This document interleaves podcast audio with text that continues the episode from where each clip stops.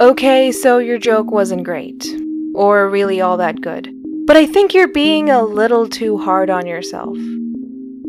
Let's take a second to look at what you did right. As you so astutely noticed, she is, in fact, going through a hard time. And that led her to do something a bit cliched. Even as she was doing it, she knew it was a bit of a stunt, just one that happened to be worth the cathartic release. Okay, so your joke didn't land, and it didn't even get a chuckle, but that's not a reason to get upset, because it did manage to do three things. 1. Your comment made her feel seen. 2. You then took the opportunity the awkward silence gave you to establish yourself as a resource, should the stunt, in air quotes, prove to not be enough for her right now. And finally, you gave her the assurance that you are, in fact, still here. I know those two last points sound similar, but I promise that's not just me scrambling to make you feel better about an awkward moment. They genuinely are different.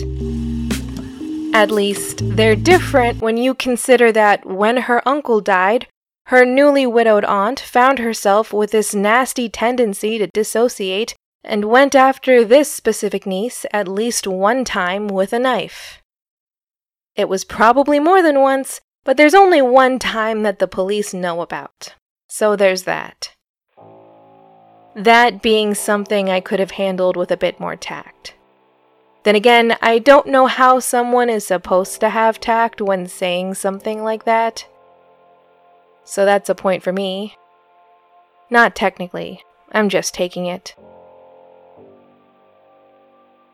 And no, she's not afraid of you hurting her. She's not afraid that you'll somehow find a knife in the office and use it against her without someone stepping in. That couldn't be further from the truth.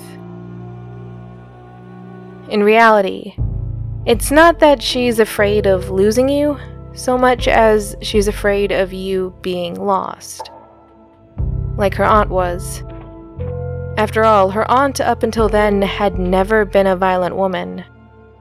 Not until her pain stripped away her good nature, and then it seemed like she was making up for lost time. The child down the hall couldn't handle that happening to you. And that might be why I'm here. Or not. Maybe not. Probably not. But you have lost yourself, right? Or that's what you fear has happened. But it didn't happen when he died. That much is certain. It happened sometime before, but you don't know when. I agree with her that you are someone who should be protected, in terms of value and not relative to your capabilities. You definitely can protect and look out for yourself and others. And that is why it's so important to both of us that you be safe. Some people say the world needs warriors, and in some regard, I think they are right. We need fighters, but not people who fight to be right, but those who fight for what's right. And that's you. With the only added note being your specialty or focus in helping those who are particularly weak, vulnerable, and fragile. A child, I mean. Many, in fact.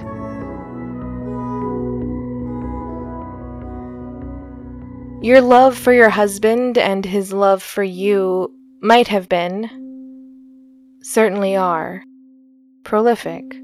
But at the same time, I don't think many people envied you when you got married. Because suddenly, you were stepmom to 4 children who had come to hate the very concept of mom, or maternal figures in general. Not that anyone could blame them. With a mother who was venom incarnate and grandmothers who had both passed on, there was something inevitable about it. And then you came along. you who suddenly appeared in their life without much notice.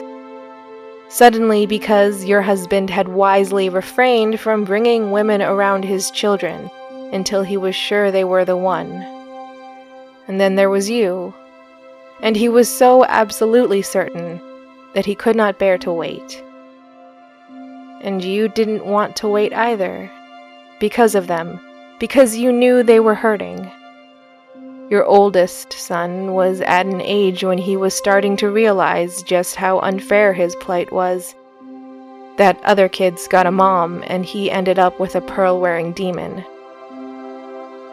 He needed you. They all did. Even then, before it became so obvious. I saw a moment that wasn't mine to see. The story of my life. But this one in particular was personal. It was a moment between you and your oldest son. The night your husband had the car accident, and the doctors couldn't even begin to describe a miracle that could keep him around. I know I sometimes say things too bluntly. But give me some credit, I don't do that to kids or around kids. And he was still a kid, at 12. That might be a controversial opinion, but that's where I stand. No one is ever going to persuade me otherwise. Your son wanted to be tough. That's how he always acted with you. It was what he did to push you away. But you never left, no matter what he did or said. He thought his dad was all he had to lean on. I mean, his mom was out of the way, grandparents dead, and he didn't trust you. Yes, he had 3 siblings, but perils of being the oldest. Your younger siblings cannot be asked to brace you. That's your job. So it was just Dad. And he was dying. Or that's what the doctors kept saying. Your son was bigger than you, even then. Puberty hit him hard and early, and it left you a bit afraid of him. You didn't want to admit it out loud, and if you did, you'd be quick to add that this was a fear other people had put into you with their gossipy critiques and supposed lamentations. They warned you that he would lash out at you, especially as a teenager, and you should be wary given his sides. Someone even told you to send him away. After all, you were automatically a target because you were the stepmom to a kid who had a truly horrible mother. He was a lost cause. He couldn't cope. Better to cut your losses and save the energy for the other 3. And he did try you, you have to admit. You also have to admit that at first you didn't know what to do. You didn't even tell your husband. But then that moment happened. He started crumbling, and instinctively you grabbed him. You wrapped your body around him as tightly as you could. And he did not like that. He yelled, he squirmed, he thrashed, but you held on.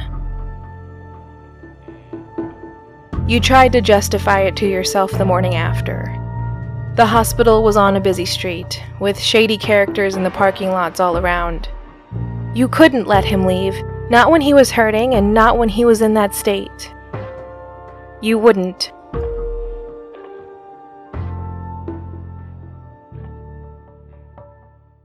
Where did that strength come from?